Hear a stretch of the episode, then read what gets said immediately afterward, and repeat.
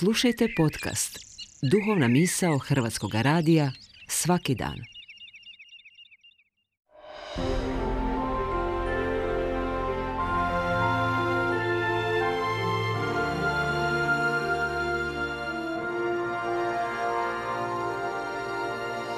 Duhovna misao. Urednica je Blaženka Jančić.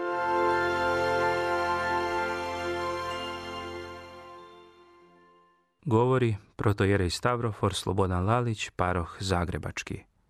Vjera i prijateljstvo.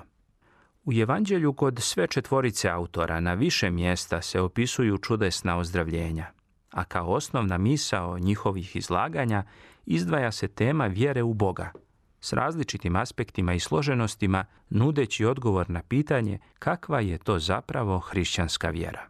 Događaj ozdravljenja oduzetog čovjeka koga su na nosilu pred Isusa donijeli četvorica prijatelja pronalazimo kod trojice autora, Mateja, Marka i Luke.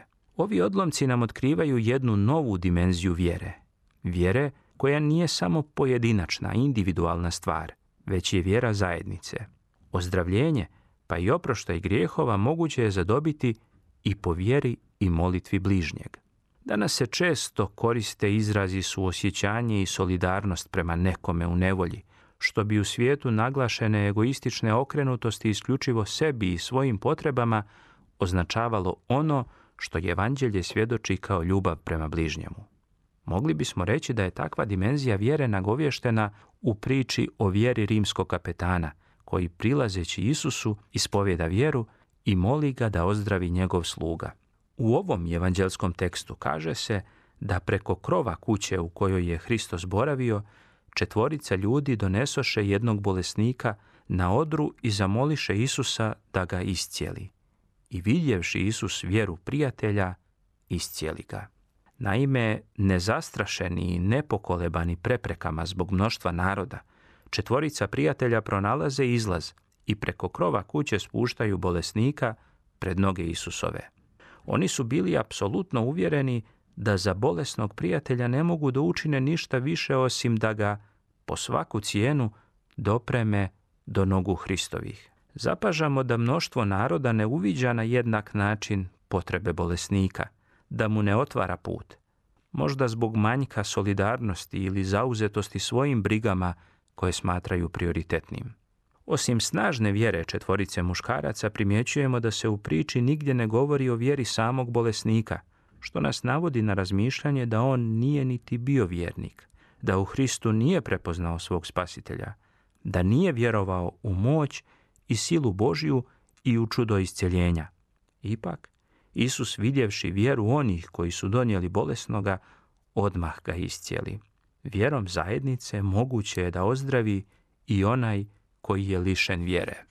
O snazi vjere i molitve crkve, molitve zajednice, govori i sam Isus Hristos riječima. Ako se dva od vas slože na zemlji u bilo kojoj stvari za koju se uzmole, daće im Otac moj koji je na nebesima. Jer gdje su dva ili tri sabrana u ime moje, ondje sam i ja među njima. Dakle, za hrišćane nije osnovna briga i pitanje ima li u svijetu onih koji ne vjeruju svakako da ih ima i bit će, nego su pitanja koliko i kako hrišćani vjeruju, da li u suglasnosti s vjerom žive, a kakva je i kolika naša vjera vidi se i po tome koliko mijenjamo i preobražavamo svijet oko sebe. Ova priča pokazuje da je vjerom, molitvom i podvigom koji mijenjaju naše živote moguće da mijenjamo polako i svijet oko nas. Ne zaboravimo stoga da molitve hrišćana dopiru do mnogih, u svakom kutku ovoga svijeta. Kada smo tužni zbog naših bližnjih, često od prevelike pomoći nisu riječi. To znamo iz iskustva. Bez obzira koliko nam se činile razumnim i ubjedljivim te naše riječi, ali pomažu meko srce istinska vjera i molitva. I još nešto, kada su čisto srce i čista vjera, tada sve ljude prepoznajemo kao braću. Šta više, gledamo ih na način kako ih gleda sam gospod Isus Hristos. Ovog grešnika, koji je trebao iscjeljenje, Hristos oslovljava čedom i naziva sinom, pokazujući i nama da je svaki čovjek dijete Božije i sin njegov.